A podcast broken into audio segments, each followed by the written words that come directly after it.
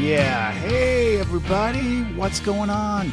Trent McClellan here, returning with another episode of the Generators Podcast.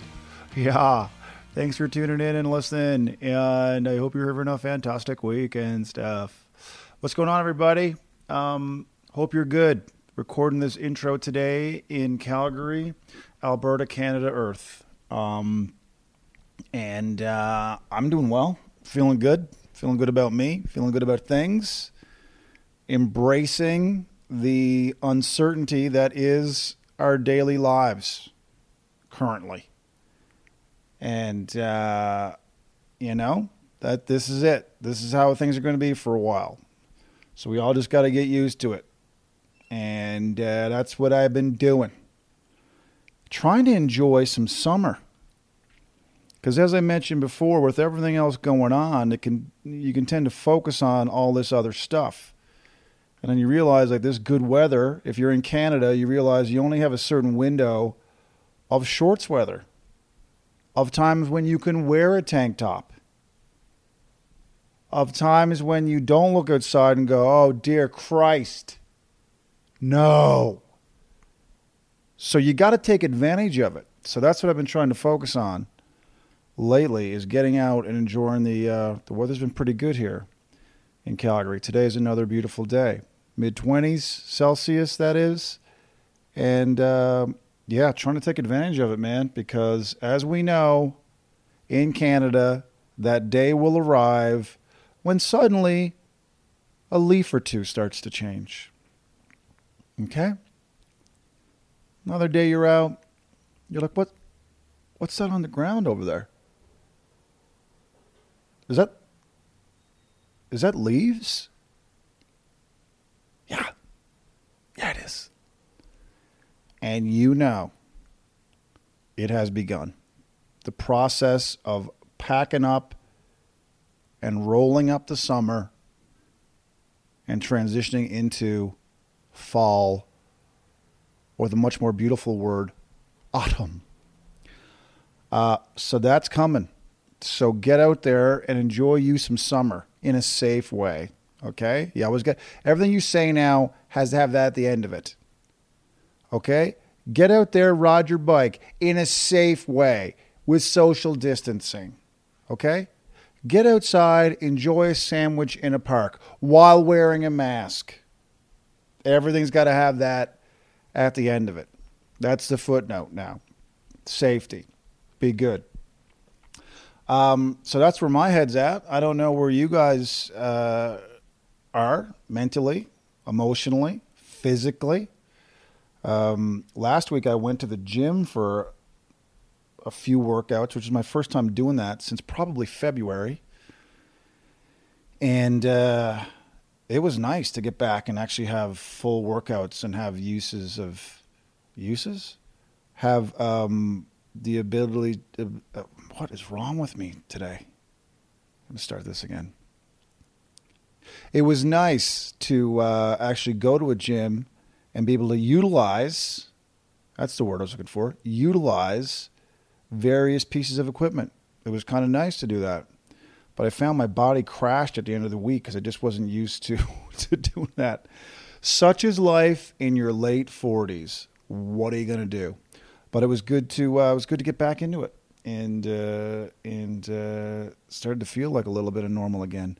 Of course, now you have to book an appointment to go to the gym, not to go to a class, just to go in the gym itself. You have to schedule an appointment for an hour.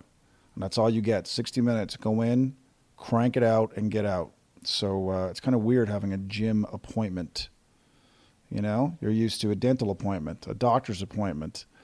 Uh, some of you out there, a court date. But anyway, um, it's weird to have to go to the gym at an exact certain time because as a comedian, especially during the summer months, I just go to the gym when I feel like going.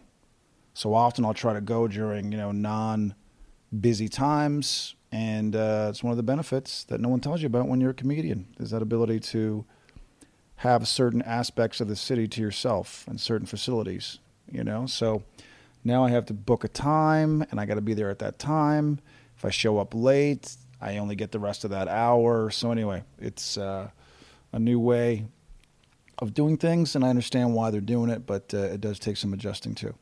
Um, anyway, time to set up this episode of TGP, the Generators Podcast. Um, wow, this guy, uh, my guest this week is Nathan Macintosh, who I think pound for pound is one of the funniest comedians out there. And uh, I met Nathan, man, I don't know, maybe a decade ago, uh, originally from Nova Scotia. And uh, super funny guy, hilarious, a good dude as well, just a nice, nice guy. And um, this episode is really just us catching up. We hadn't spoken in years. I think maybe last time I'd seen him was probably at the Halifax Comedy Festival a couple of years back. And Nathan's one of those guys that, like, when we get together and we start just riffing and messing around, like, we will go into fits of laughter just in each other's company, just kind of, you know, just talking shit about whatever. And then we just start snowballing and going.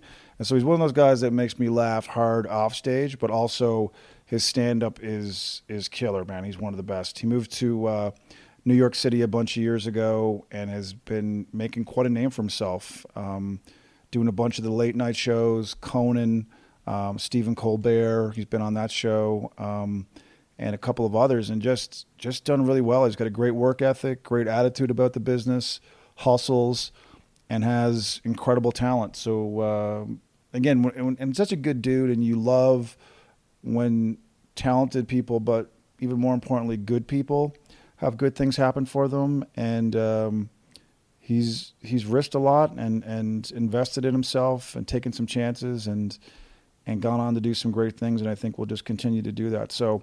Anyway, this is uh, my conversation with uh, my buddy Nathan Macintosh.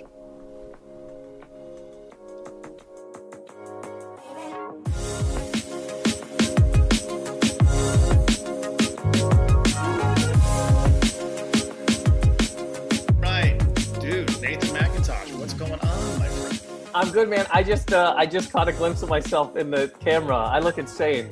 I gotta get the top cut. I can do the sides myself, but the top, Jesus, the top was rough.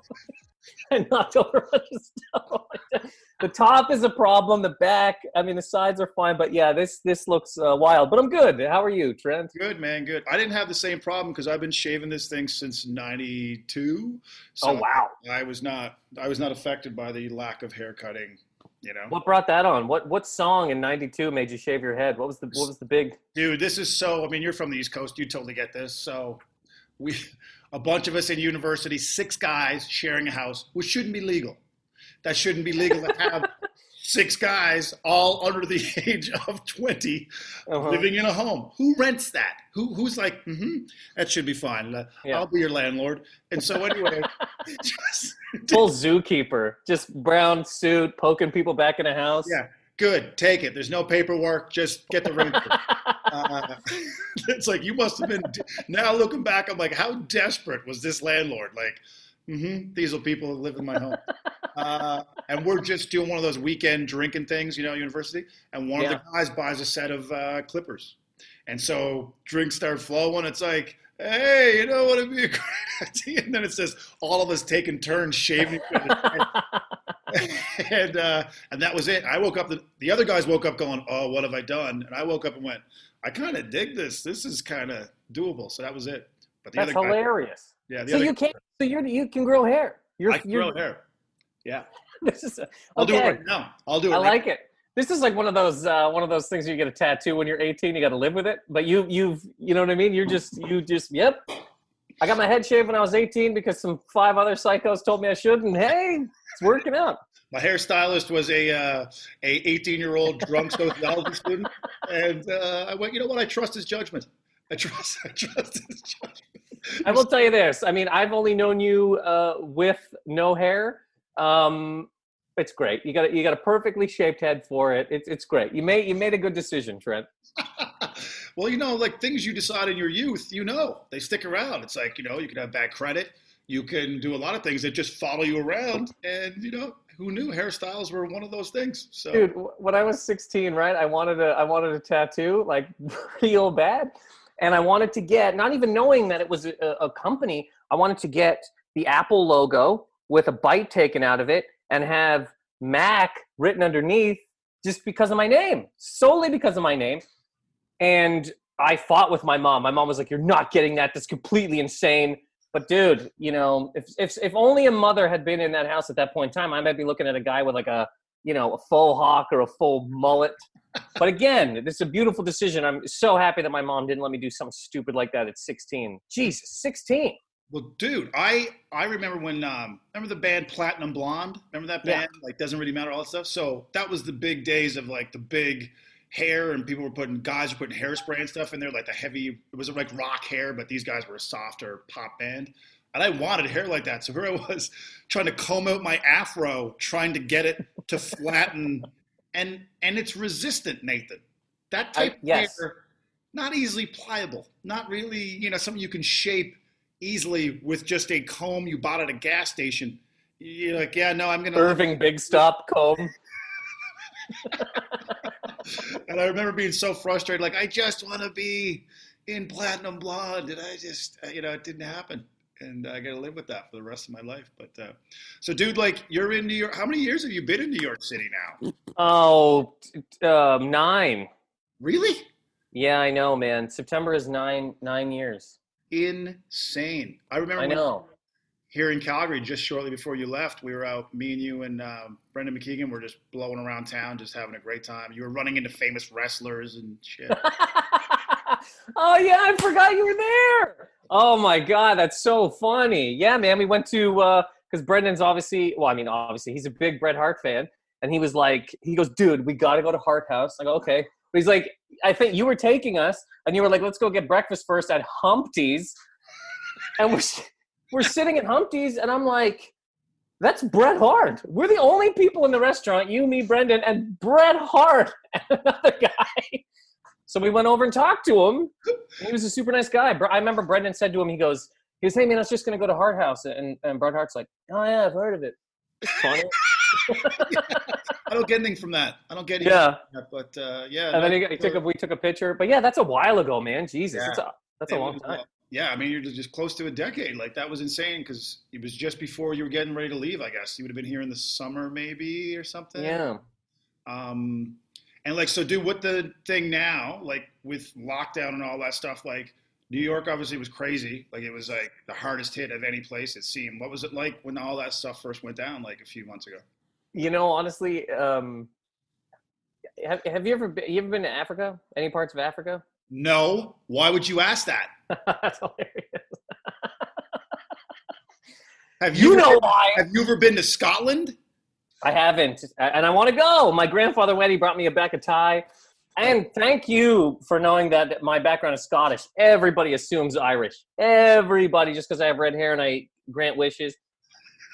I went to this is what I'm going to tell you. So I went when I went to South Africa you look around and you go, oh man, we've only ever, which we all should have known this anyway, we all only ever see the worst parts of Africa. On this side of the earth, it's there's the only thing in Africa is one kid wearing wearing you know this cloth over his business right. by a tree crying. That's it. Right. Then you go to Africa and you're like, they, they, they have everything. Of course they do. It's a, they, many countries built up cities so this is what I'll tell you about New York as well. When you see the news, right, and they just show you dead bodies piled in trucks and, and, and targets on fire, I go outside and it's fine. Yeah. you know what I mean? Yeah, there's Fine. the world. It was like, was it Meghan McCain was talking about her neighborhood and how like it's Armageddon, whatever, and someone blew her up on Twitter was like, I live in the same building. It's fine. it's, it's fine. Yes, exactly. It was like, I mean, my my mom lives in Miramichi and uh, New Brunswick for uh, and she went through the exact same thing that we had to go through. She's calling me every day, being like, "You got to wait in line for Sobeys." if it's happening in Miramichi, you know what I mean? It's happening all over the place. Miramichi's like six people and a couple of hockey sticks. You know, there, there's there's not much going on. Um, population. That's a pretty diverse population. Like that's six human beings, and then we got a couple of hockey sticks. I mean, that's yeah, a couple of CCMs. I mean, Just a little hockey stick waiting in a line to go into Sobeys. a But a couple of titans. And, uh,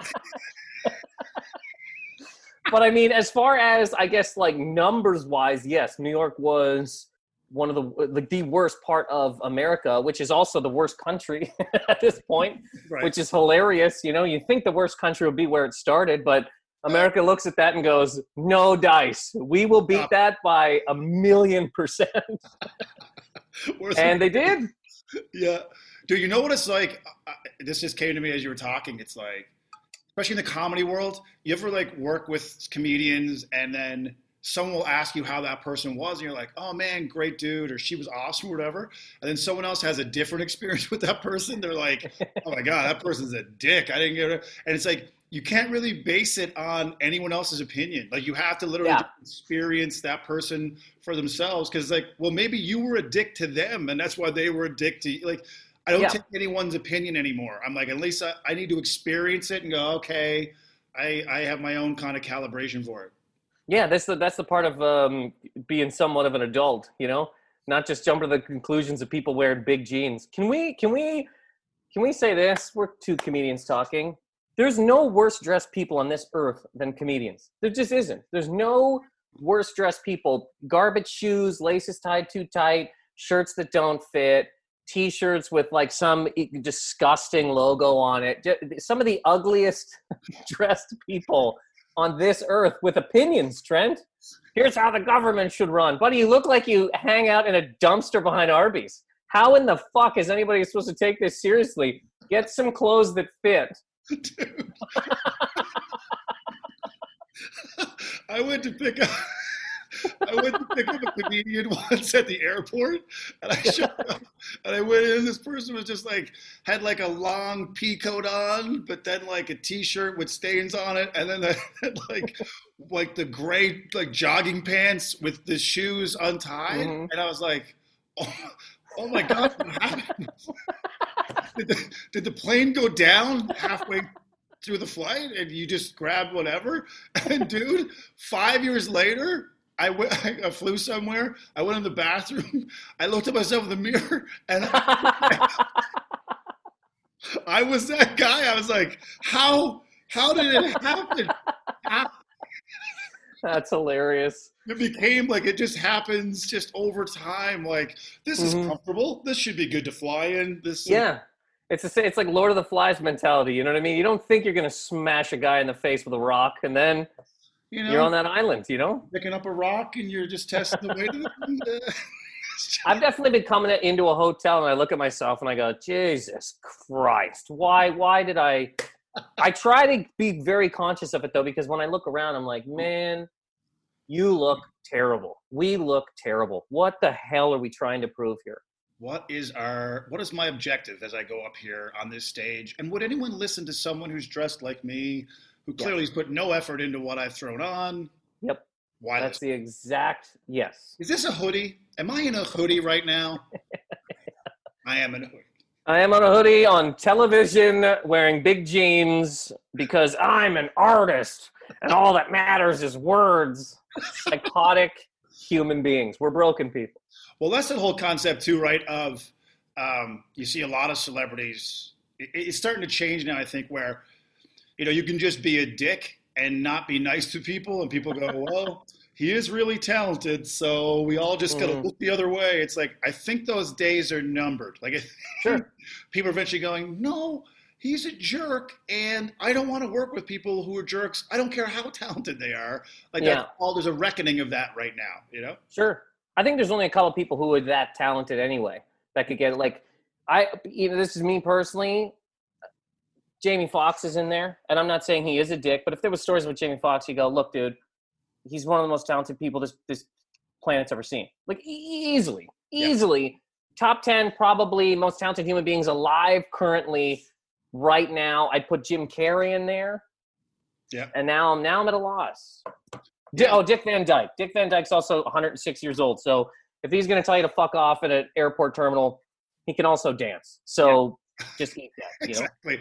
Well, you you had to have so many hats back in the day to be like you know like the Sammy Davis Juniors of the world and stuff. And it's like it, it's like yeah, they were like yeah, but I get it that he was yeah he wasn't very nice at the craft services table. I get that, but you know we can't find another Sammy. And, Exactly. uh, Exactly. I mean, and this show's got to go. I mean, we got Yeah. the we got the green light, and uh, Yeah. I think those days are few and far between now of people. And it was the old adage. I mean, we all had it coming up in stand up of you get in a car with another comedian and you're with this guy for five days driving to like Kelowna and wherever, and you're like, oh my god, I I got to put up with this guy for five days. Like no one mm-hmm. cares how funny you are. They're just like. Is he a good dude? Is he going to pay for gas as well? Is he gonna, like For sure. Yeah. Yeah. chain smoke in the car whole trip? Like all these things. Mattered, right? No, of course. Yeah, yeah, yeah, of course. But if you were driving, let me tell you, and let me ask you this: if you were driving with Sammy Davis Jr. to Kelowna, right, and he wanted to smoke and do whatever, I mean, I'd be lighting the cigarettes. I'd be like, yeah, no, these exactly. are Sammy. Yeah, you know what? That's what I mean. He's so Give me- talented. Give me one of those. Yeah, I think I should. This is. Oh, I get it. This is. I feel more creative. Just. Put on the window. Let me yell at that woman real quick. Hey, Just, hey let, me pull, let me pull over and see if I can dance. This is.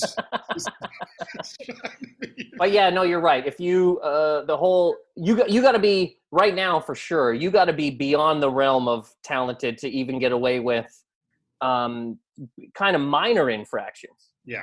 So if you're pulling major ones, yeah, I mean it's it's a wrap. It's uh, it is done for you. It's a really weird time. I don't know how you are too, but like I've been thinking about this more over the last bunch of years. I used to love the road. I used to love packing the bags. It's going to be hotels. I find that way harder now. Like I, Sure. I miss my home. I miss being home. I miss the stability of like a routine. And I didn't think I'd ever get sick of it. I love the shows and I love performing. I love that hour on stage and I love meeting people and all those things. But the whole like, I got to get to the airport. I got to wait. The flight is delayed. You might lose my bag. I got to get to the thing or whatever. All that stuff just wears me down. Where are you with the road right now? Are you okay? I can do this, or do you hit that wall too of like, oh shit, I gotta. I'm I think I'm in that same sort of uh, spot, man. Of like it'd be great to do it a lot when people want you to do it a lot. Does that make sense? Yeah. If you're like if you can go somewhere and do um, which you can. I've seen you do it. I've messaged you about it. You can go into a city and do a theater of six, seven hundred people. That's the move. Yeah. You know what I mean? Below that, it gets tough after a while. Yeah, just like uh, I don't want to. I don't want to eat Wendy's. Yeah. no, I know. You know what I mean? At, at 12 at night. I don't want to, mm-hmm. I don't want to, like getting on a plane is cool for a while until it's your full job. You do it to, you know, it, didn't it suck when you're at the airport and you're like, oh, fuck, I got to get another plane. And some stupid family bounces down the, you know, the terminal with their little water wings and a noodle. And they're like, we're going to go on a trip. I mean, there's just two giant juxtapositions of who's in there. I need to travel. You're doing this because it's a fun time. Right. Yeah, I know. I, I feel too like, dude, I used to do like six weeks straight. Like Yeah. Yeah. leave Calgary and then go to Eastern Canada and like Ontario for uh, like a month and a half. Absolutely, I've done that. Yeah, it's tough after a while, man. Oh man, and like you're right. Can I have another club sandwich? I don't think I can. You know what I'd I like? know. I'd like I'd like to make my own toast. I'd Yeah. love to have some peanut butter toast and and I've I've done that to a server. Just you know what I would like is my own bed and just Crying, just crying. he's like, I got other tables. I got other Have you ever tables. Like, gone? Have you ever gone to eat at a restaurant by yourself on the road, and they're and they're sad for you? Have you ever felt that? I've walked into, I walked into um, a Friendlies in, in in Pennsylvania. I walk, Friendlies, by the way, Friendlies. Great name. I walk in and the and the woman goes, um, "How many?" I go, "Just me." She goes, "One." I go, "Yep." She goes, "She goes, aw." and then walks Oh, me, that's. and then walks me to a You know what? I'm gonna I'm gonna grab. I'm gonna take my 15 right now. He's got no. Yeah. Carl, he's got no one. God, Imagine turning to the restaurant. Is there any way that you can put him in a booth? Maybe a pull-up chair. I mean, he's he's alone. it's a friendlies.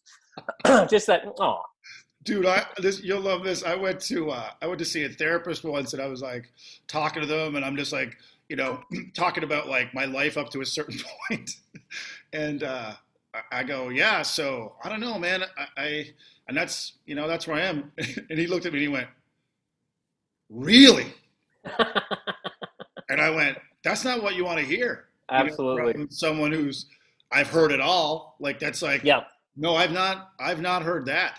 And that. Uh, wow. Let me get. I got to check the binder. I got to Yeah. see what we You're got. telling me you're telling me you ate at a friendlies by yourself. Okay. Wow. That's, That is that's deep. That's that dark. new low. That is. Uh, let's. Well, dude, that's the thing I, I've talked to other comedians about. When someone comes up to you after a show and goes, "Dude, loved your show. I want to be a comedian. Uh, do you have any advice?" No one. No one ever tells these people those things about. Do you like eating alone? Yeah. all the time? Do you like Yeah. Do you like living up here? anyone else for about 14 hours until you're on stage? Can you Yeah. handle that? Because Yeah. that's In a what's going to Punta happen. Inn. Yeah, I know. It's just uh, in a red roof inn on the side of a highway. Are you okay with that? Are your you okay life. with? And when you get to the next place of so-called employment, that they may not be able to pay you, and you may need to find a way to get to the other town to Yeah. meet another person who's got a bunch of issues that you're going to have to deal with in a car for Dude. five days. That reminds me. One time I was in a, a, a car with a guy. We were going six hours from Toronto to Montreal, and man, I never met this man before. Um, very nice man, but dude, about an hour into the trip, he. This is what I would do it, it, when I was like younger. I would sort of just let the the the person had been doing it longer and was older. They run the whole thing. Yeah. Whatever they want to do, how, whatever you want to talk about, I'm in. I'll just listen. Yeah. This guy, about an hour in, man, started talking about his divorce and wept for five hours as i'm, as I oh my god, man, it was it was a lot, dude. You're like, you want to get some chips? Yeah, just like Yeah. just passing on routes. Uh huh. Yeah. Like, what can I do? You know, but I'm not gonna tell. I'm not gonna pull over and be like, "You got to get your fucking shit together." yeah, yeah. It's not my business. But Like, like, you want to do 25 to start, or yes, I'll do. I'll do ten or whatever. You know, I'll sell your merch, I guess, after. you're all about the show. It's just Yeah. Oh, dude, like, cause no other job, no other job is like you're gonna get in a vehicle with a stranger. You may even share accommodations. You might actually be in the same hotel room, and you're not gonna know anything about them. And by the way, we also expect you both to have a good show. We expect you to show up with, with each other's stuff for 5 Mhm. days. hmm chain smoking and his love of heavy metal, death metal music. Yes. And your and so how'd it go? How'd you do? How was the weekend? Well, you couldn't complain to anybody. You couldn't. There was Nope. no HR to talk to. Like Nope. I'd like to fill out some paper. There's nobody to go to. Let me ask you this, Trent. How many doctors do you think there'd be if they had to go through what we the same deal? Yeah. You want to be a doctor? Okay, look in the paper, find a, a place where you can doctor for five minutes, and they might even they might even not let you they might not let you doctor. You put your name on a list, and they might call your name to doctor, or drive nine hours to put somebody's arm back on with some other psycho. You know, it's just like Yeah, it's open doctor night. insanity. Open open- doctor night, and uh, we put the names in. A, anybody has an ailment, get up here. One of these open doctors will uh, come up. Hopefully, they can do it. You know, you've got the bullet. You're the bullet doctor, uh, and I mean that. We've got a gunshot wound. Just there's the doctor walking up on stage, sucking a bullet out of somebody's arm. But and you're not Yeah. going to get paid for it. Like that's just to see if you've got any doctoring ability. oh, you'll be you'll get paid in years, Yeah, yeah. years. Oh, this I was gonna say. When people come up to when people come up to you after a show and they say like, "Hey, I'm, I'm thinking about getting into comedy," you can tell which of those people are going to and which are not, based on what they say. You know, like anytime anybody after a show brings up money to me in terms of when they first start comedy, you're like, "Okay, dude, I can't." I I I don't understand why people don't know what what stand up is. Like I never I never thought about money at the mm. beginning at all. Like not at Not at all.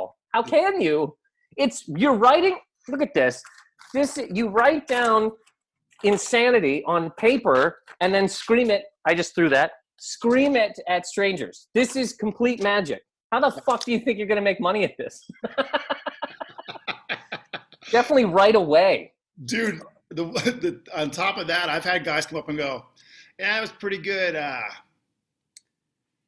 how much you make doing this anyway?" Yeah. I uh, I make about 170 grand a year now. So I mean, I know I could do what you do. I just got to see if the numbers work. Anybody that talks money right away is never going to do none of this. Not one piece of it. Like that's just I make 170 grand now. Just blow yourself, you know? Jesus Christ. Well, I love that their thought process like as they're watching your show, they're sitting there and they're going like, "Yeah, I'm pretty funny. I could definitely do this for sure. Yeah. Just a numbers racket. I just got to I just got to Yeah.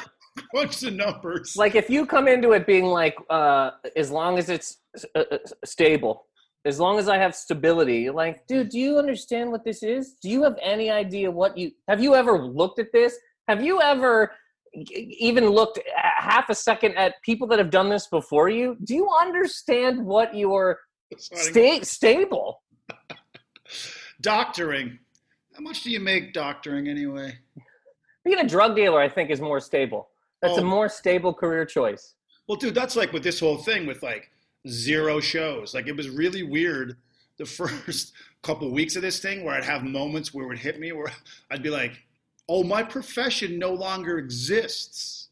like just like Yeah, I know. I, I I was like four shows into a tour that was going to be like 23 shows across the country, and then it was like, "Oh no, this is not a thing." Anymore that you can do in the world like i had a couple freak out moments did you have any of that where you're just like Yeah. oh it's it's gone the thing you knew and put Yeah. your life into ceases to exist Of of course, and I, I I'd hope that um, because I've asked this to other people too, just for my own sort of sanity, because it seems like some people don't have that thought. It seems like some people are just walking around going, "Well, when it comes back, you're like, but but what do you mean? Is that a thing? I mean, we're the last group, like Yeah. entertainment people, live entertainment. We're going to be the last group that will be to get normal normal again i mean it could be a it could be a year maybe i don't know so yeah man i've had the same thought and then you just sit there panicked in a room like oh my god Uh, so everything i've done up to this point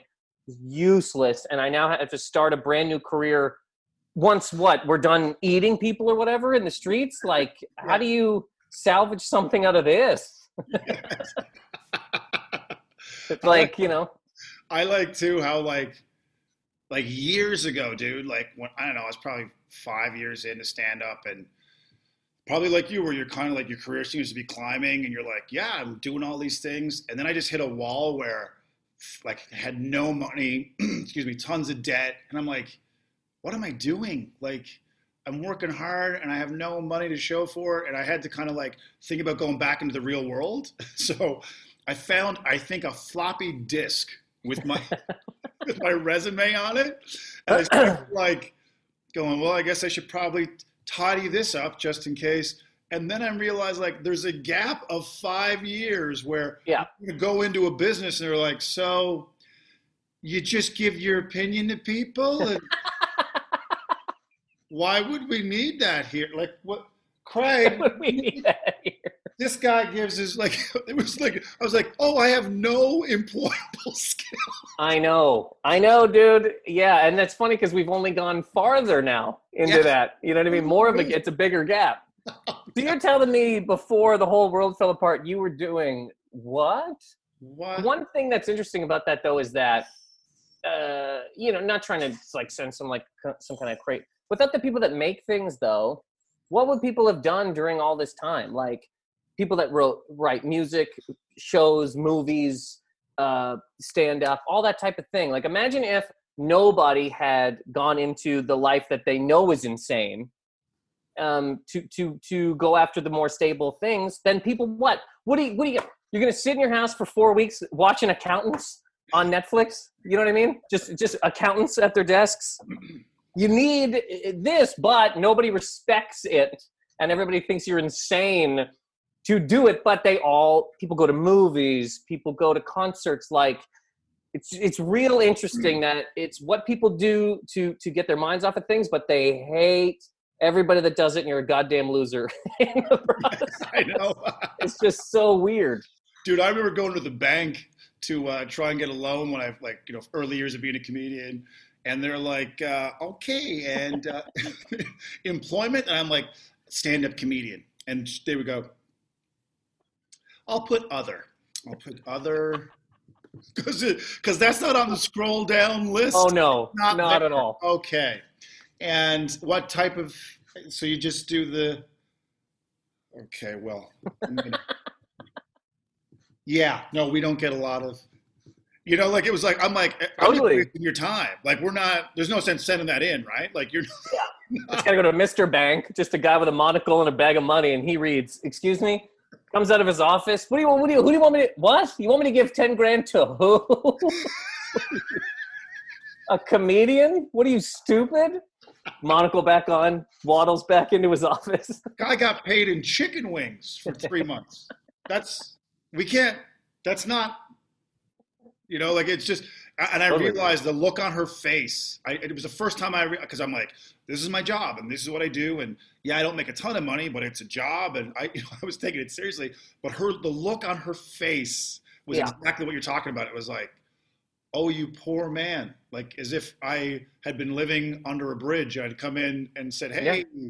you know, I, I, I, would never looked at it that way until she looked at me yeah i mean we're we're very it, as stupid as it is because like we're obviously not but we're real off the grid yeah. you know in terms of a regular type society thing. But again that woman there takes her kids to what?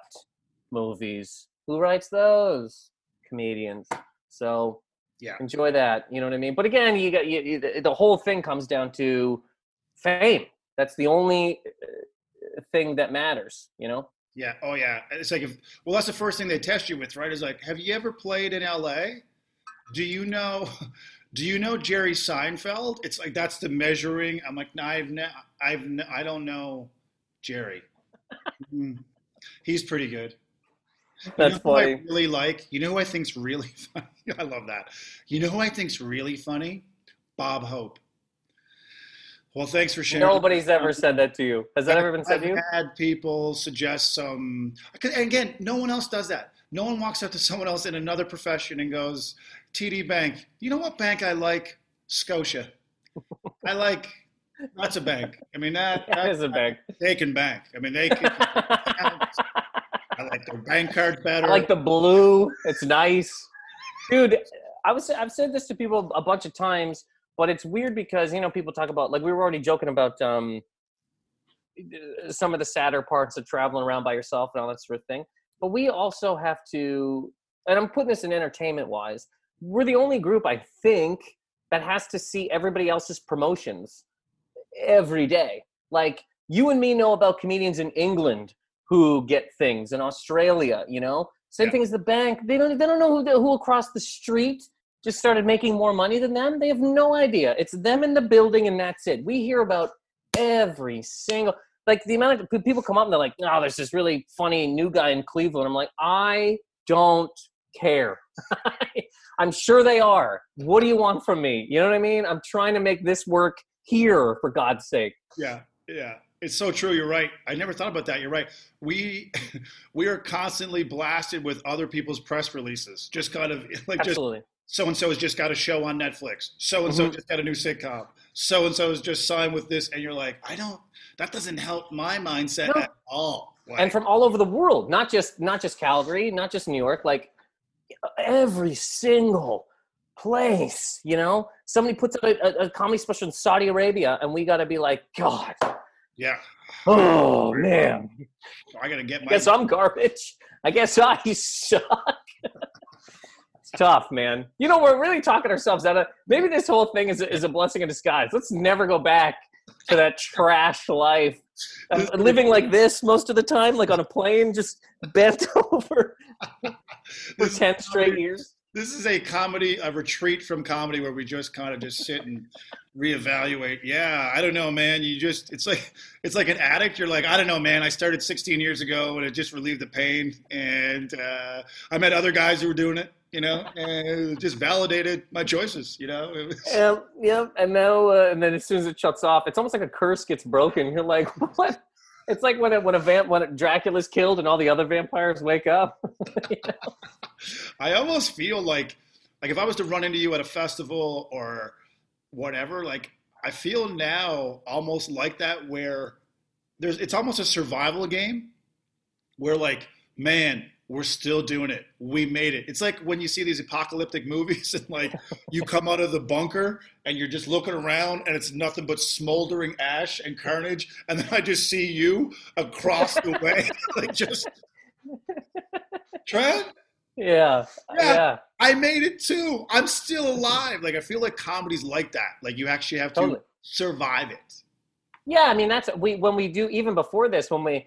Uh, you, me, or just about any other comedians that know each other, because eventually you stop seeing each other as much as you used to, and then when you do run into somebody at a festival, it is like, oh shit, Yeah. it's it's so great to see you that you're still because then you hear the other stories and they're like you hear about what's his name he quit and now his life is way better I know. I know. Those are the he's worst. got a wife and kids and a pool i mean Yeah. yuck Sleep well and stuff. Yeah, he's doing Sleeps good. well Doing really- he's making money he can go to the bank and they'll give him money i mean that's pretty crazy Yeah, crazy man. Yeah. So I don't talk to him anymore. But uh it was you can't have those people in your life you know, Because those with real healthy lifestyles in there. yes It's just like addicts, like you're saying. They can't hang out with people that are going to the gym all the time and working out. You got to live under the bridge, shoot up, keep writing stupid ideas on a napkin to scream at people that don't even want them. you got, yeah, you're not validating my life decisions with your responsibility and your groceries in your fridge. I don't, I don't to see that. I mean, that's what are you mocking me? Exactly. Some kind of, but I feel like there's an aspect of that because we both know people who were extremely talented, who eventually were like, just woke up one day and were like, you know, there's other stuff out there, and uh, There, and there is. way, you know, and I'm, What would you do? What would you do if you were gonna go? If you were gonna go, like, I'm done. yeah, Dude, I don't know because I've thought about it during this pause and pandemic. I'm like, Christ, what would I go back into? Like, would I try and still be in like a public speaking capacity or something? Because at least then you're still kind of performing a little bit. Or like, sometimes I look at people's jobs, and this is not to disrespect any job. Anybody who works for a living gets paid. I'm like, hats off to you, complete respect. But sometimes I look at people's faces who are doing a job, and I know that they're like dead inside. They're Mhm. just like, yeah, I do this. I don't like it. I hate it. I was at a bottle depot once, and once, ten times, whatever. once I collect the bottles in my neighborhood. maybe every week. So I'm at this place, and the smell combined with the noise of bottles rattling, people's bottles, which are like Fausty and like just been sitting, and you're sitting there all day with these gloves on, with these counters that are rotten, and Mhm. you're taking these bottles and putting them into boxes and then counting the numbers and putting them. And it's a job that needs to be done, and it's a job that deserves respect just as any other job does. Yeah. But I remember looking at this guy in the eyes and I went, is in my mind I went, is this going to be the rest of his life? Like will this be this is what I'm going to do until I can no longer do it and then I die. Now maybe he loves it. Maybe deep down he's like, "You know, it's good. We got a good crew here. We have a good time, whatever." But in my Mhm. mind I went, "Wow. Like this guy gets up every day and this is his life." And I'm like, yeah, what would I do? Like if I I can't be that guy. Like I would go crazy.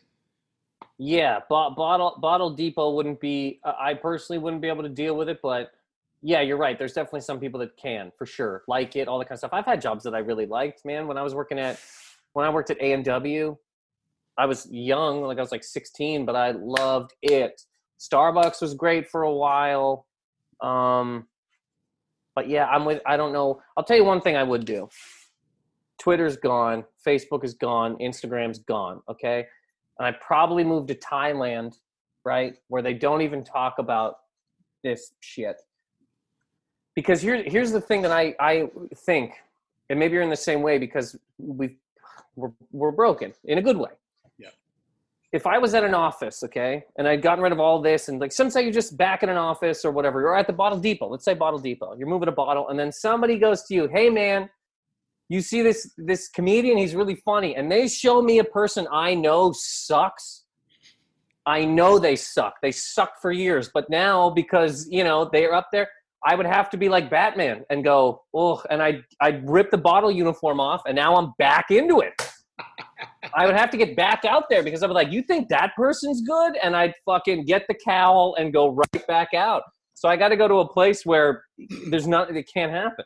Right, where you're isolated and you can, there's no stage, there's no Yes. possibility of you just walking by sometime with your lady like, is that comedy? Is that- exactly. Like how many times you think? I mean, Mike Tyson right now is t- trying to uh, uh, book a fight. He wants to fight. I mean, it's fifty six, whatever, it is, maybe fifty four. But like, how many times in his life do you think he, even over the last bunch of years, he's like, "Oh, I'm a peaceful guy and I'm doing these talks." How many times do you think when he when somebody says to him, "Hey, man, have you seen this boxer? He's really good." Does he look at it and go? right.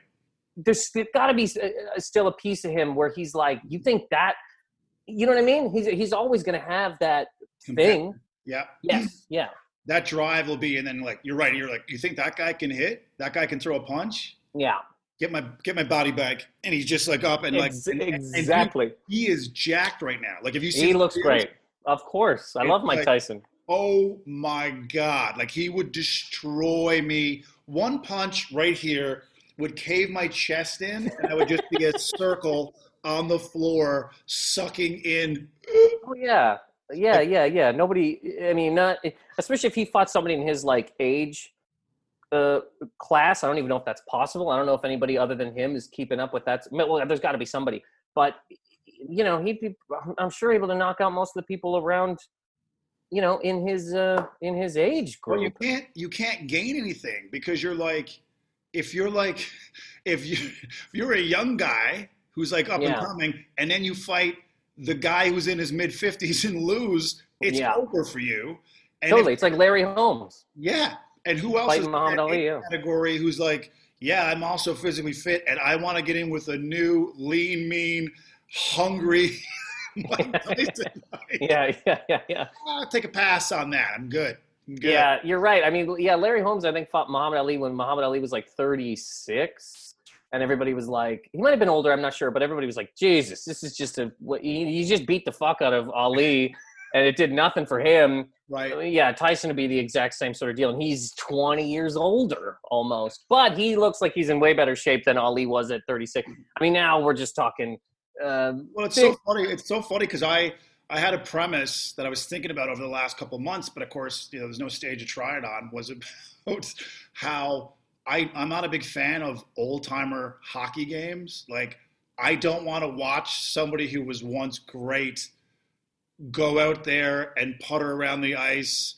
You know, I'm like I want to remember them as the Mhm. great one. I don't want to see him as the gout one. I don't want to see Mhm. a guy who's now and then the next thing you know, Tyson's like, I want to start boxing. And I'm like, because I was going to use that as the example. Like, you don't see that with boxing. Like, just a bunch of guys, like 60 year old boxers, like, "Ah, for charity. And they're just yeah. way. And then all of a sudden, Tyson's like, hold my beer. I'm going. Yeah. Yeah. And he looks great. And he looks like he would really, really destroy some people. just destroy people.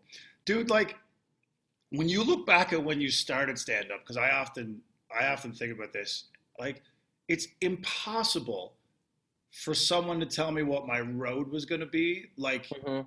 I did get into it just because it was fun. Like legitimately, as you said earlier, I didn't look at it like a career at first. It was like, man, this feels really good to make other people laugh, and I get to hang out with other people who think like me. And it was almost like you were accepted into this new world of people that validated, you know, your your kind of thinking and stuff. But I would never have imagined like the ups and downs and like the heartbreak. And so when I talk to comedians now who are getting frustrated by the business or whatever, I'm like, man, you don't really fully appreciate how much of a marathon Yeah. is. Like, do you, do you sit back sometimes and think about that, like when you started and what you didn't know and what you thought it was gonna be? Like, you ever sit and think about that? Yeah, for sure. I, I, I, I try to definitely right now in this whole time, you kind of go, well, it, it sort of is what it is, as stupid as that is to say. And you go, let's say, let's say you did have to take some kind of three year break. Let's just say, I don't know what that is. You could do it again in three years if you really wanted to. You know, you, you can't really, you can't, you cannot fight what the whole, uh, you can't fight what the whole deal is. And people have, people have done some pretty great things very young and people have done some very great things older man like there is no i think we kind of get it into our head too when you start that it's it's if you don't do something by the time you're 30 you might as well just drink battery acid and uh, throw yeah. yourself down a flight of stairs but that's it, it's hard to not think that sometimes but it's completely insane it's just a wild stupid thought um, but yeah, for sure. There's there's so many things when you first start, nobody can nobody can tell. Even when I first moved to New York, and people would ask me, "Hey, um, how's it going?" and all that sort of thing.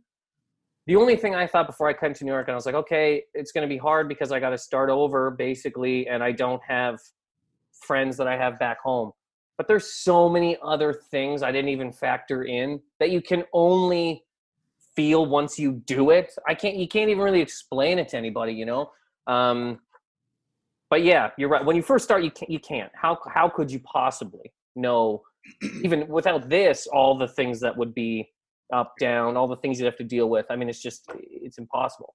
Well, I think it's amazing because so many comedians talk about they get frustrated, right? Like, yeah, into a certain club or hey, that is the hot show in town, and I I can't get on there. And I keep telling people like it doesn't end. Like there's yes. no level you get to where oh, yeah. all the doors open and you're just accepted and everything you want you get. Like mm-hmm. you don't sign on for that now, then you might as well quit because yeah. There's, there's you're thinking you're going to get to a point where like every club is booking you, every show wants you on it, everyone thinks you're hilarious. It doesn't exist. So like if you can get that out of your head, then you just go, okay, I do what I do. I work hard. I put shit out there, and then I move on to the next thing. But people I don't know. There's this myth out there that somehow there's this certain door you unlock and suddenly here it is. You you did it. You get everything. It doesn't. I know. No, it doesn't. I, I mean, um, uh, did did shows uh, once with um, okay. Well, we're just two men talking. No, you know, very famous comedian. Okay, super famous comedian. All right. Man has everything. We're talking houses, cars, women. We're talking all of it. Okay.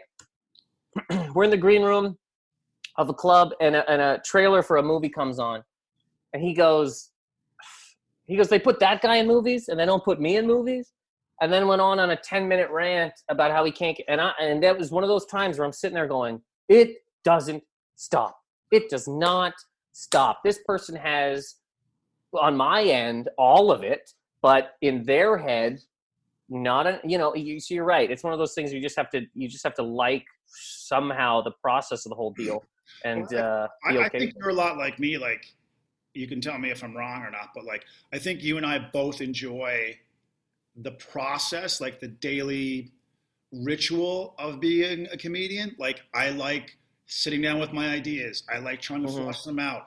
I like trying to figure out why this word won't work or whatever. Like, yes, I love the adrenaline of performing in a live audience and all that, but I love that minutia of things. So that saved me because if I yeah. had to like hang all my happiness on this festival thinks you're awesome and this you've been chosen for this, then like I wouldn't be doing this anymore because that comes and goes.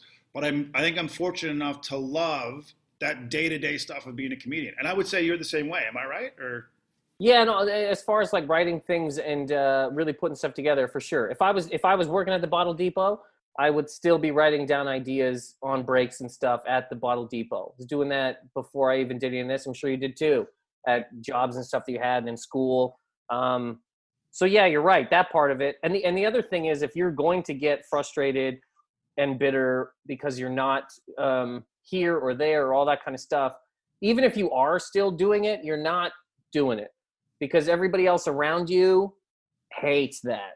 That gets eh, you know nobody goes up with that um, mentality.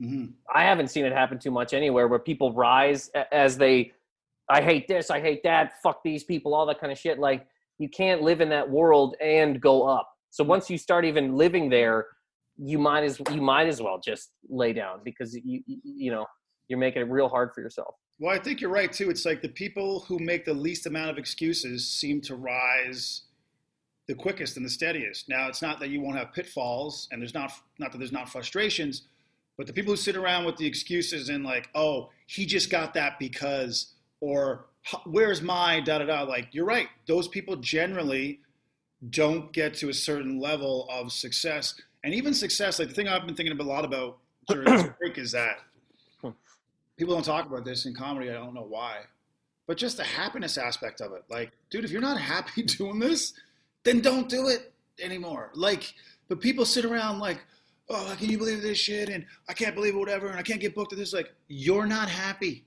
You don't have to do this. You can walk out, like, leave your pen and your notepad Absolutely. And walk out the door. But they feel like, well, I got to do this now. It's what I do. It's like, well, shut up then and just exactly yeah take the, yeah. the, backpack of troubles that we all have and just yeah. sign up like yeah when people start complaining about other people's specials or who's funny and who's not funny and all that sort of deal yeah i try to stay away from that man because it's i might uh, you know to friend friends right uh, critique stuff but i am not walking into just any old room and sitting down and, and being like, you know who sucks, or like, can you believe, like, what are we doing here? Why, why? I don't, none of this, I don't care.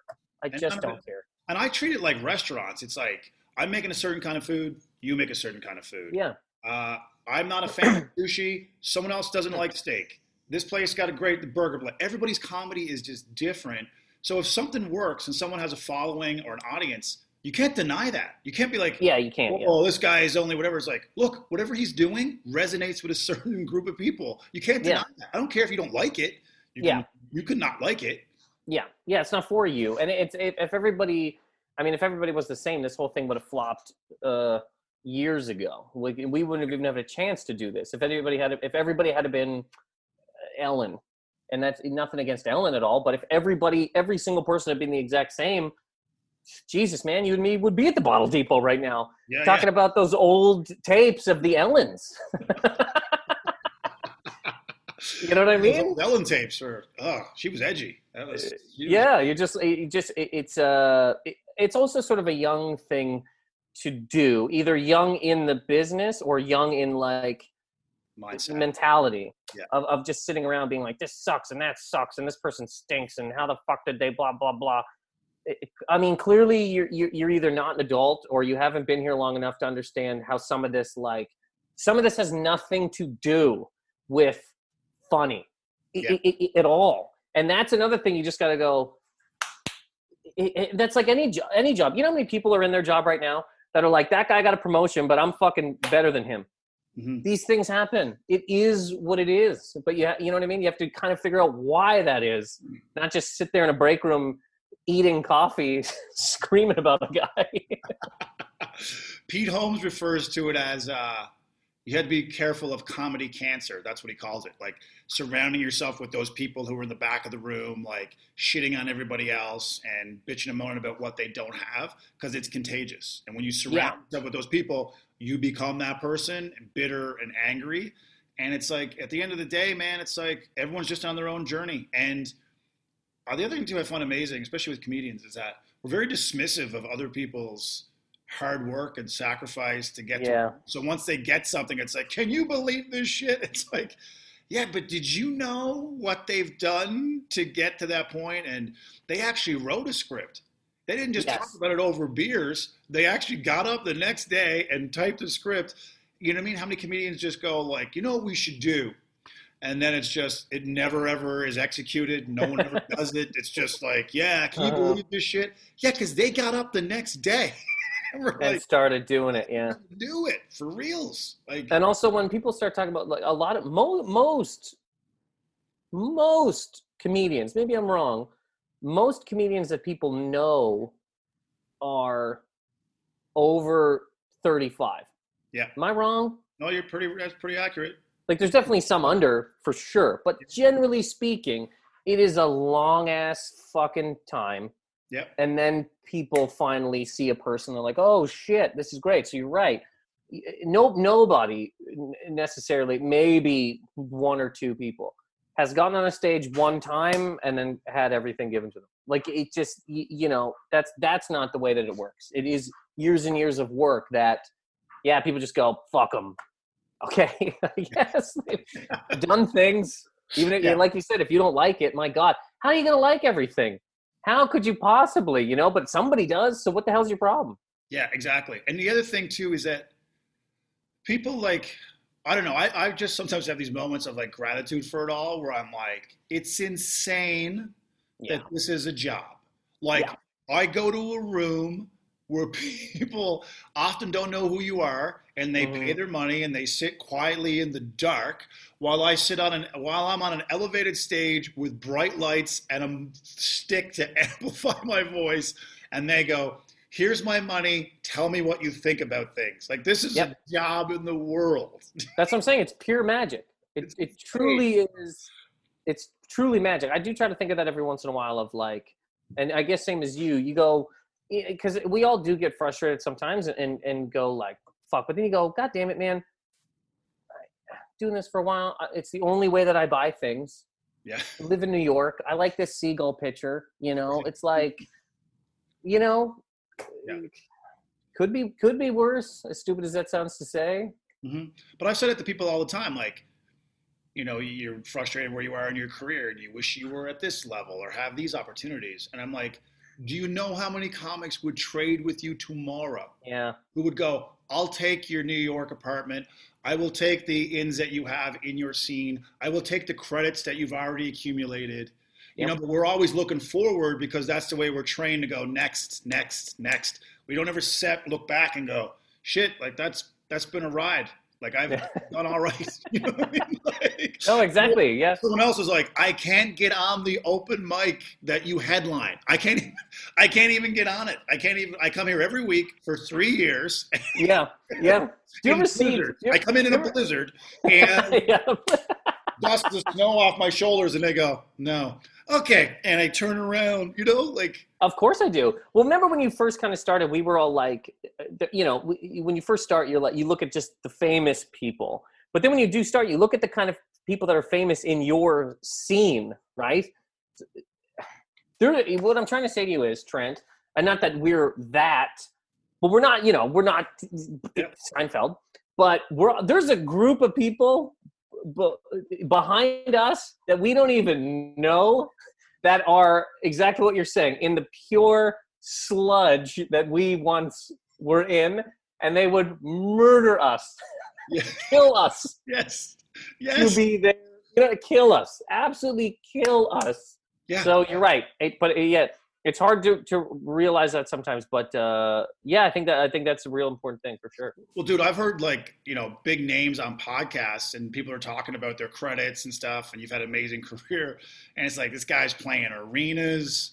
And then the person goes, well, actually, I'm not, I'm not, I don't play arenas yet. I mean, I'm playing theaters. But like, you know what I mean? Like, that's at every level. So the guy who's selling out 5,000 seat casinos and theaters is still somewhat pissed that he's not playing Madison Square Garden. You know what I mean? So like- and, and then i'm sure somebody does madison square garden and like it was only two nights It was two nights. somebody did four you know presidency. Um, I'm, I'm not Billy Joel. He's been there for six years every day. exactly. Yeah. And then Kevin Hart's like, I'm going to one up that and play an outdoor football stadium. Like, it doesn't end. Like, there's going to be moon shows at some point. Like, people are going to be like, Yeah. I got, I got some Earth shows, so that's on one side of my webpage, and then I got, I got moon shows. I'm actually doing shows on the moon, and someone's like, that guy's got moon shows. I he's a, I'm I'm on Jupiter. How the hell do I get to the moon? my Pluto people going to be there in July. Like, It's not even a planet anymore. I don't know what it is. Nebula. Dude, speaking of that, people not caring about things, and this is even internally. Somebody told me a story of like um, in New York. Obviously, people like uh, people drop around all the uh, places, you know. So you, you end up seeing everybody. Um, but somebody told me a story of uh, Kevin Hart was in like a real small uh, club in the city. It holds like 90 people, and obviously he walks on, people erupt. He crushes. He comes off, and this guy was standing by the door by his wife. And Kevin Hart walks up to his wife, and he's like, he goes, "What'd you think?" And she looks up from her phone and goes, "Huh?" like she's over it. yeah. You like it never. You know what I mean? It's it's it's not ever gonna be like. She's like, "Can we go get pizza now?" Like, I can't. She's seen it enough that like she's like, "What? Excuse me." So yeah, this the whole idea of like one day you'll get to some kind of no, it, it's it's a I guess an ongoing thing for life. What do you feel like the move to New York? I, I can guesstimate what it would do for you comedically, but like, what do you feel has been the biggest advantage of moving to New York City and being in that world? How would you say? I mean, because you've been there a long time. Like, uh, when you say nine years now, I go, well, I mean, that's a lot of time to change anyway and grow as a comedian. But if Mhm. you take yourself out of where you were and then you go to New York City, where do you think, if you were to go, like, yeah, here were the advantages of moving to New York City and applying my craft there? Um, I guess one big one is you can do more of it. You know, like you can just do a bunch of uh, sets here in the city and, and like good good ones. You know, in front of uh, big crowds that want to be there. You can also you can also make money here every week, like in the city, where the only place you could do that kind of is in Toronto, and you can't do that in Toronto. Like you know, you might be able to you can't you can't do the guest spot at Yuk Yuk's every week. Right. Can't do it, and, and there's not enough clubs to like. But you know, you can make money here every week without without leaving the city, which is good. And then also, again, like I was just saying, you kind of run into people that you'd never ever run into in uh, in in other cities, like in in Canada. I guess you know that's the only other like in Toronto. You, you're not going to see on a weekly basis, you know, literally the best comedians trying things out Yeah. and just being around them and seeing stuff, you know? I really believe that. Like, I was at the um, Winnipeg Festival last May, Mhm. I, I was hosting the gala, and Tom Papa was closing.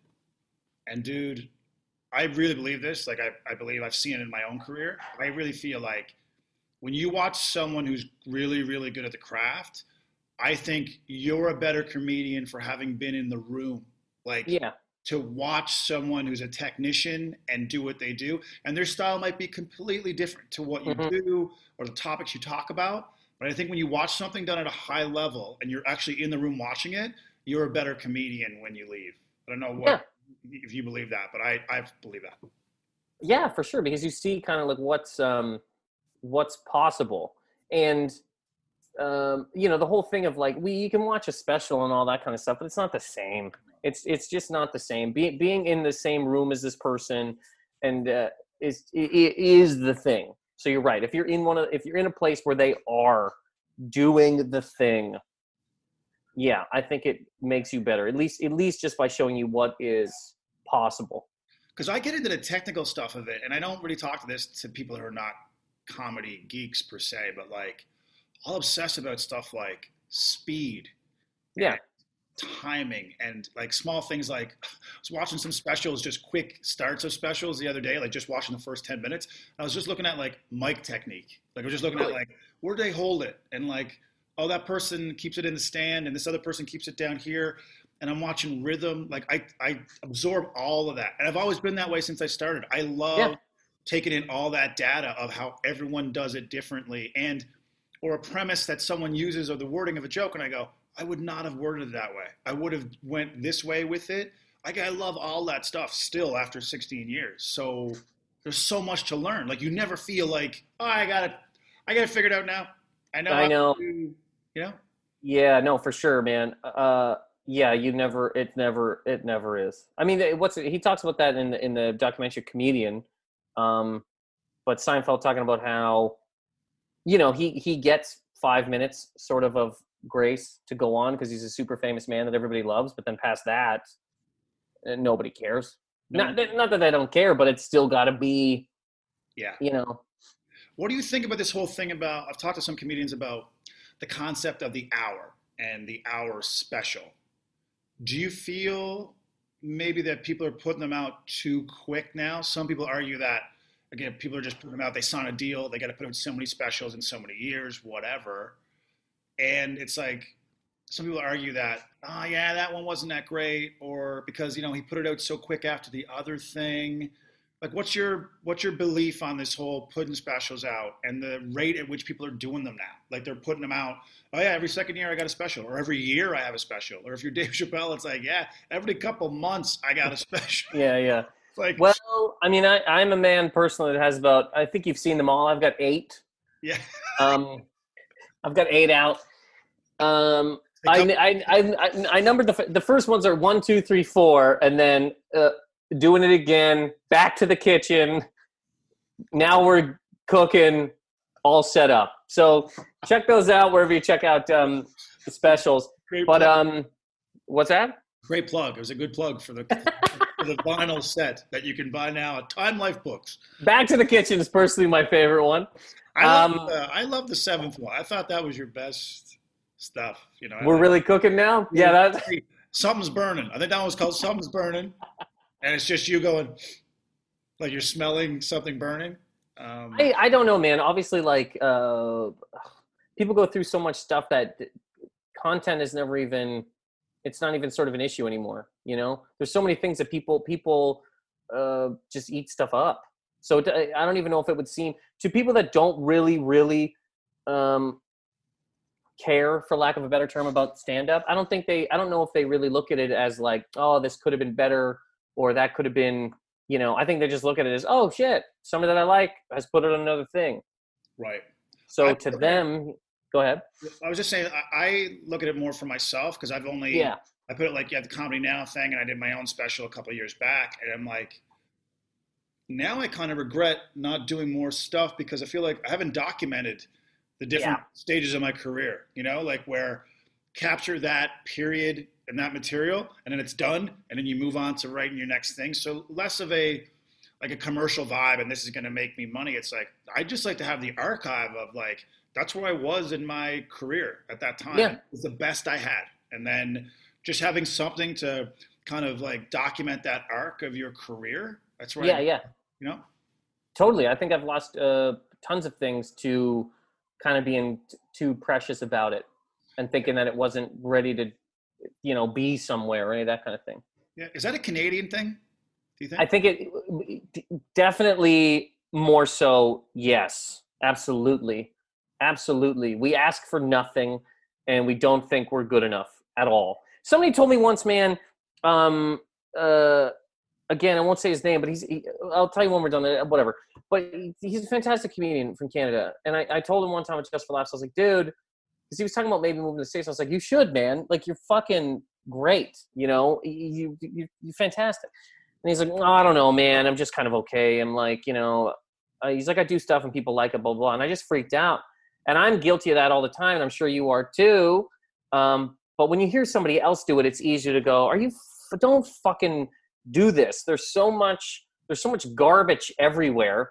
And we might be the only group of people that's like, but am I good enough for, like, we, we, we're judging ourselves against the best right. you know so we go well i'm garbage compared to that but then there's i don't know here doesn't have that at all most people are just like confident and fucking dick sure and going you know and everything is everything is terrific Well, dude, like I mean, you- do you really too. Like there's American comics that I'd worked with, and uh, whether I was down there or they came through Canada, and the guy did like you know 15 minutes, and at the end of the night, guys opening up a small shop. Dude's got T-shirts, CDs, buttons, bumper stickers, whatever. And the guy did 15 minutes, and he's like, "Here's my album." I'm like, "Album?" And he's like, "They've like they've adopted the full business side of being a comedian." And meanwhile, the headliner who Yeah. was from Canada, who destroyed the room, is literally already at the bar next door with a pint of beer. Like, i know they're not even trying to. And I'm like, where does that come from? Where did we like become these people who just want to? Yeah, it was kind of okay, and I, you know, some people like my stuff. It's like you would never operate any other business with that mentality. Like, I'm Yeah. I'm going to open up a steak restaurant. I'm not going to put up a sign. I mean, it's too pretentious. If people come in, they come in. Dude that's how we operate the entire country that's the whole thing coast to coast yeah, it's okay it's good you know you know, even can- when other people are like canada's so nice I'm like ah yeah i guess it's nice. I mean, we're okay. I mean, it's no, hey you know, it's no Belize. But it's Yeah. uh, you know it's it's all right. I like it. I mean, I'll never leave, but uh, yeah it's our it's our mentality that that definitely bleeds into uh comedy and it makes it tough in in the world of uh you should always be yelling about yourself and always be sort of putting things out and uh you know never speaking about yourself in any sort of bad light publicly or or never looking at what you do and be like ugh even if even if you are doing a club and it's half full people people will make that look good and they can. There is a way to look at that as a positive way. There Yeah. are people here, but I think a, a lot of us would be like, "Ugh, fucking bullshit," you know, and then tweet or text or type or whatever the fuck about, "Oh, there was only twenty people there tonight. I had to suck my own dick for an hour in front of nobody." Uh, uh, uh, you know. yeah, find a way to just rain more on your parade. But the other Yeah. thing I find even doubly more concerning about all that is not only will we not do it, we will dump on the people that do do it. Like I know. I remember the first time I I had merch, and some other comic went, "Really?" like it was like it was I know. Like, like I was selling out because I was like trying to pay for my gas from here to Regina with like There selling. is a part of that though, right? That's like, you, do you have that part a little bit inside if you see somebody else do it? You know. There Well, is a part of me where it goes, ah, but I but I get it. You know, I do try I get it. I understand. But there is a part where you go, Oh, come on, man. But I think that's because it makes us uncomfortable that we know we're not doing it. Like, Yeah, that's part of it. Trying to, I should be trying to extend my business and extend my reach, and that's what that guy's doing. And it just, it's a mirror that reveals that I'm not doing it, and that makes me uncomfortable. So it's easier to just shit on that guy as opposed to going like, yeah, actually, man, uh, how much did you pay for those T-shirts? And like that guy could be like, yeah, man, I got a great guy who makes T-shirts. And the next thing you're, I, I was telling another comic the first time I had T-shirts, I was in, I think Regina, Saskatchewan, or something, and I literally, dude, was at the back of the room with the shirt, and it was con- I couldn't make eye contact with people. I was Yeah. like, yeah, you probably got enough shirts at home. I mean, I don't. Yeah, I mean, you don't have to buy it. I was like apologetic. For Uh, of course selling. Yes. It was just like, Of course. why even do it if you're going to be like, yeah, I don't. You don't have to. You know Dude, a friend of mine, a friend of mine here makes fun, fun of me for that all the time. He's like, and this isn't an always thing, but he's like, you're the only guy I know that will go up and kill and then apologize to the crowd for it, you know? Because I'll go up with a mic and I'm screaming and everything, and then I'll kind of stop and be like, okay, good night, everybody. And he's like, what the fuck is that last part? He gets so mad at me. He's like, why the fuck do you make it seem like you just bothered these people for a bunch of minutes? And I'm like, I don't know, it's embarrassing. You know, I'm just up here yelling things, and it just there is a part of it that is, I think that is very Canadian of us for sure.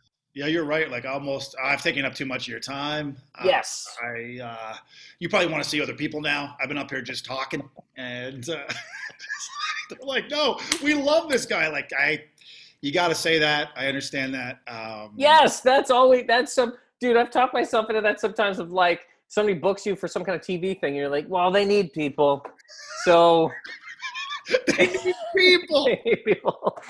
They need people, and I'm one of the names. I'm so eventually, So I mean, eventually they're going to get to you, uh, dude. That was the thing. that was the thing they would say about comedy now all the time was, I mean, if you just last long enough, I mean, you're going to get one. Like that's how they would diminish the accomplishment of getting it. Like, well, I mean, just stay alive, and I mean, you're going to I know. kill you with something. Yeah, I mean, yeah. So funny, We're not going to say there's any talent involved or any. Being a people, just being a people. be a people who's you know checking your email. I mean, if you're one of those, I mean, I really have had that thought though. I'm like, oh yeah, okay. Well, they probably, you know, they just yeah, someone else They can. it. Yes, I mean, I don't. they needed a people. So that's uh, I'm, I do qualify as a people, and uh, just like but it's uh, yeah, that's one of those things that like it's it's you, you don't want to go the other way with it, where you you know you're wearing sunglasses and a feather boa with your name tattooed in your own chest, but like there's a medium where you don't hate yourself and apologize for being alive. and then the feather boa tattoo chest person. Yeah. Well, it's funny because I talked to Henry Sir on this podcast too, and and Henry's in New York. I don't know if you bump into him much down there, but it's like um, he said the same thing. He goes like, you know, he was feeling kind of down and like, uh, man, things aren't happening as fast as I'd like. And he goes, and then he had some other comic remind him of what he's done. And he goes, it was the weirdest thing. Like, if someone told me those things about somebody else, I'd go, man, that Yes. guy's crushing it. Yeah. It's like, but when it was 100%. me, everything was diminished. Everything was like, yeah, but that's just because, or Yep. Yep. Yep. Yep. you know what I mean? He's like, Of so course when- I do. So where's the joy? Well, when are you going to be? There is no joy here, dude. This is not what this is, okay? You think they walked across the desert for 40 years for joy? No. They hated themselves. no, but dude, I've said that exact sentence. Um, what did you fuck? What was the sentence you just said? Um, well, that's because, or, or, um, Yeah, yeah, something well, like that. I've done that so many I mean, I just hosted. Uh, I was, you know, it wasn't what? Gotham asked you to host the thing. Yeah, but I mean, anyone. I mean, they could get someone off the street to hmm host. I guess. I've done it before, no joke, with like uh, with uh, being Canadian. You know, I'll go like, well, they, they probably need Canadians there, Right. so I mean, I'm one of those. I guess I'm one of those. So that you know, you get you get in there, and now you're all set up. Yeah, dude, it's it's a bad it's a bad way to it's a bad way to live, but it's a tough one not to because we also as a whole country view um, the one I'm sitting in right now as the better one in all aspects except for how they run things. right. But other than that, you know, um, I've said this a million times. If Drake, if Lil Wayne hadn't have found Drake, Drake would be in Dundas Square rapping to nobody, and people would be like, "I mean, is this good? right. I don't know. Is that good?" And then America is like, "We love it," and then Canada's like, "We love it. We love it too." He's one of ours, I also love it. That's perfect. and he's Canadian. Perfect. You love it, and he's Canadian. Yeah. But when he's up there just fucking singing to himself, people are like, ah, it's so, it's just a weird. Every single person with an eagle in their passport, Canada looks at as a better entertainer than any single person who has a fucking maple leaf in their passport. Right. It's like You know what well, I mean? you have to be. Yeah, you have to be anointed by America first to be appreciated. And it's funny. There's American comics that would come up here, and they would do, they do a spot, you know, and uh, the host is like, "Hey, man, I'm going to be bringing you up. What did you want for an introduction?" And the American comic would go, "Just tell them I'm from LA." And it's like, Yeah. but that's that's not a credit. Like that's It just, is though in Canada. That's a credit. Ooh, this guy's from LA. That doesn't mean anything. It's Doesn't just- mean anything. From a place doesn't I- mean a goddamn thing. here's where I get mail. Just tell them where I get mail. to give them my zip code 90210 that's right guy's from 902.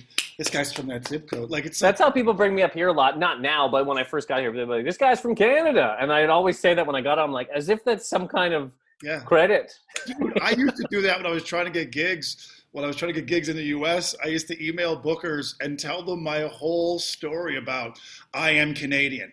I can legally work in your country. I. They're like, just send us a clip, dude. Nobody. I don't.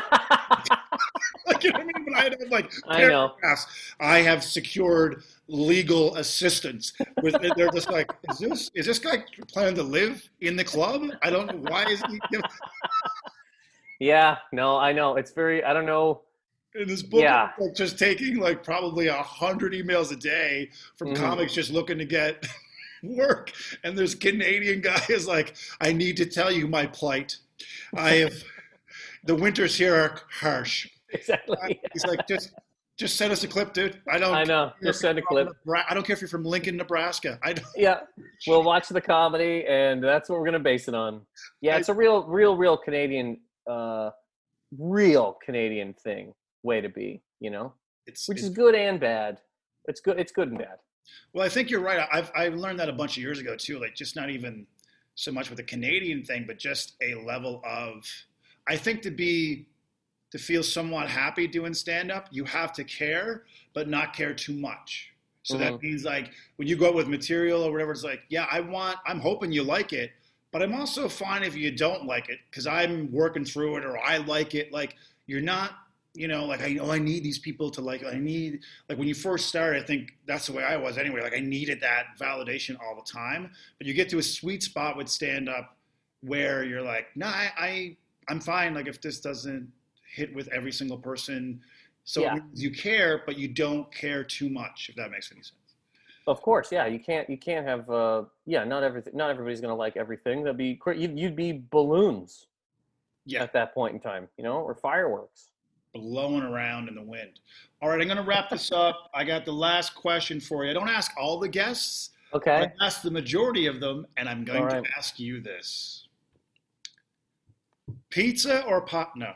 Um, what is Aero bars or Kit? you gonna say pizza or pie? Was that what that was gonna be? Because that Sure. does, those two things don't even, and that's pizza every time. I'll answer it for you right now. But anyway, sorry. Go ahead. Is pizza a pot? No. Um, what is the biggest misconception people have had about you? And then what is the truth? And you can take a second to think about it. Me, me as a human person, me myself, As, as a human person, as opposed to an animal person. uh, a mammal. Um, I don't know. I think uh, I, I think probably because the way that I do stand up, people think I'm like maybe an angry person. You know, because like I yell things and like it's it's pretty loud. But this is just the way that I vent things. Um, but I'm the, the truth is I'm not. I don't. I don't live angrily. You know, I smile a lot. I like stuff. Um, I like stuff. I like stuff. I'm not like an angry person, even though I am. You know, m- my comedy is that to a degree. So, yeah, I'll go. With, I'll go with that. It's a hard sell for people, like when you don't know a comedian off stage, and quite often when they meet you, they expect that same guy. Yeah, I, I, oh, you're very different off stage. It's like, yeah, that's a very magnified version of me and amplified. I can't, I can't be that guy. You don't know how annoying that guy would be off stage? Just yeah. like, just like, I'm going to give my opinions and I'm going to act everything. You're like, we're at an Earl's. Can you just sit down? I'm trying to have a salad. Like, just Totally, man. I mean, no, nobody's worse than the people who just can't shut it off ever. You know, it's literally the just the absolute. Like you're talking about driving around with somebody for a long time, and they're that person that cannot making jokes about road signs, buddy. Put your head through the windshield. Nobody thinks you're cute. That's trash. Just stop it. We're adults who pay tax. Can we please? Can we please just you know? In, in, can we please just treat ourselves like real people for a little bit? you know, the show is not till eight, right? Yeah, exactly. That was not till eight o'clock. Cool, We're cool just, dude. just Yeah. you and us, right? Like, I'm also a comedian. So you Well, know. that place is called Weird Lake. Uh huh. Are you going to try and sell me merch? You're not going to try and sell me merch. In the car, he puts it on the dashboard. I got medium, large. Two for 20, Trent? Two for 20? I'm driving. I'm driving. Two for 20, bro. Um, well, dude, man, it was great catching up with you, dude. Uh, I, haven't, Same, man. I hadn't talked to you since Halifax, I don't think, from the festival a couple years back, probably. Like 2014 or something. Yeah, it's been a while. So Jesus. It's crazy. So I'm glad you're well. I'm glad you're safe and healthy, and hopefully uh, I will bump into you again. I hope to get down to New York at some point and, and uh, do some spots and whatnot. So Sweet, man. Yeah, it was great talking to you. Thanks for having me on.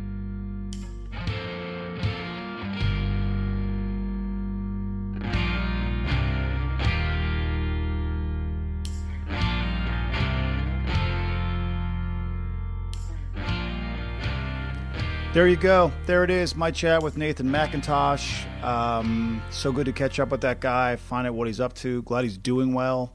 And uh, yeah, that's it for this episode. Uh, please subscribe to the Generators podcast if you have not already done so. Uh, leave us a review if you'd like. Also, um, you can share the episode, tell your friends about it, um, getting the word out there in any way you can would really, really be appreciated. I hope you have a fantastic week, and uh, I'll uh, see you next week with another episode of TGP. See ya.